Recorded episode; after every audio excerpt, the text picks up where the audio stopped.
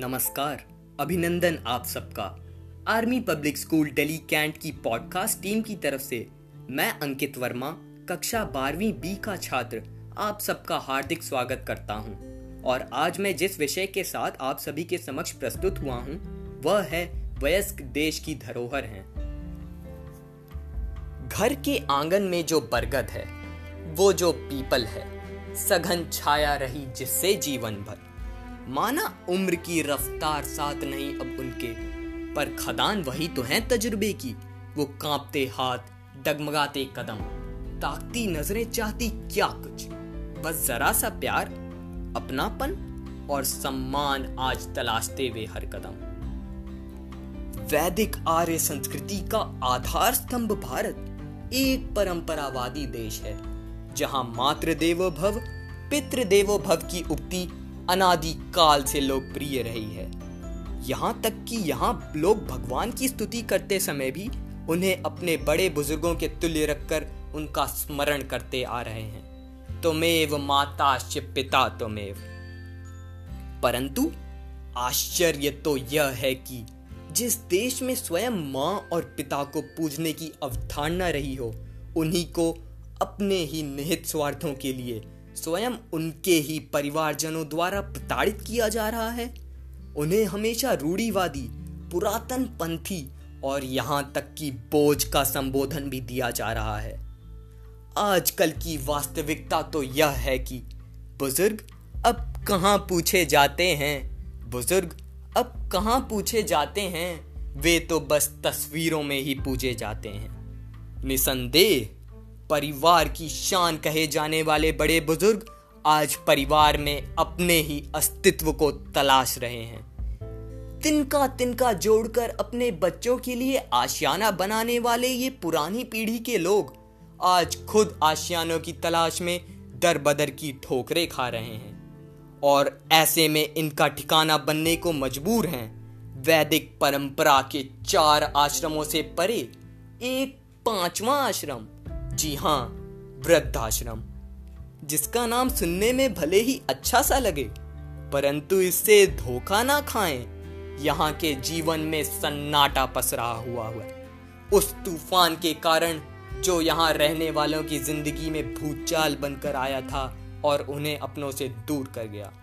तभी तो चलना यहाँ आसान नहीं अब, कि हर कदम पर थक रहा हूँ मैं। पैरों के छाले निशा हैं जवानी के, ये कहकर बुढ़ापा ढक रहा हूँ मैं, ये कहकर बुढ़ापा ढक रहा हूँ मैं।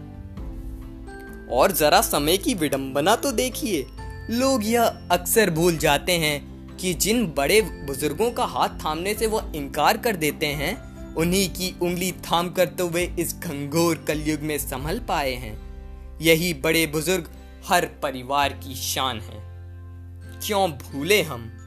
क्यों भूले हम जिन्होंने परवरिश में हमारी रातों की नींद भी गवाई थी? जब चलना सीखा था हमने, उंगली उन्होंने ही तो थमाई थी। आज कुछ देना नहीं, बस चुकाना है उन्हीं का, जिन्होंने हमारी खातिर अपनी ज़िंदगी की सारी दौलत लुटाई थी। अपनी ज़िंदगी की सारी दौलत लुटाई थी। यदि आपको मेरी ये सारी बातें किताबी लग रही हों तो आइए अब कुछ जीते जागते आंकड़ों को मैं आपके समक्ष प्रस्तुत करना चाहूँगा। एक सर्वे के अनुसार करीबन 80 प्रतिशत बुज़ुर्ग ऐसे हैं जो शारीरिक प्रताड़ना के शिकार हैं। स्वास्थ्य बीमा योजनाओं का लाभ तो मात्र पाँच प्रतिशत वयस्क ही उठा पा रहे हैं। कई वरिष्ठ नागरिक तो ऐसे भी हैं जिनकी सार संभाल करने वाला कोई भी नहीं है।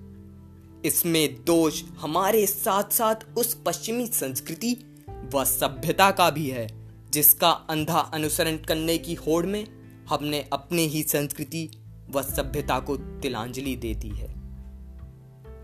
बगैर कुछ सोचे समझे, बस दूसरों की देखा देखी, एकल परिवार प्रणाली को अपनाकर हमने अपनों से ही किनारा कर लिया है। यदि हम इन्हें अधिक सम्मान, अपने परिवार में स्थान और अपनापन देंगे तो शायद अस्वीकार, अकेलापन और उपेक्षा झेलते वयस्कों के जीवन में स्वीकारता, आत्मीयता, सम्मान के पुष्प महक उठेंगे। यही उनके जीवन की सच्ची कमाई होगी। अंततः अपनी वाणी को विराम देते हुए मैं बस इतना ही कहना चाहूँगा। दीजिए वयस्कों को उनका सम्मान और प्यार, बदले में पाएँगे आप स्नेह। और ज्ञान का सागर अपार। जब हम समझेंगे अपनी ज़िम्मेदारी, तभी सजी रहेगी जीवन की ये फुलवारी, तभी सजी रहेगी जीवन की ये फुलवारी। धन्यवाद।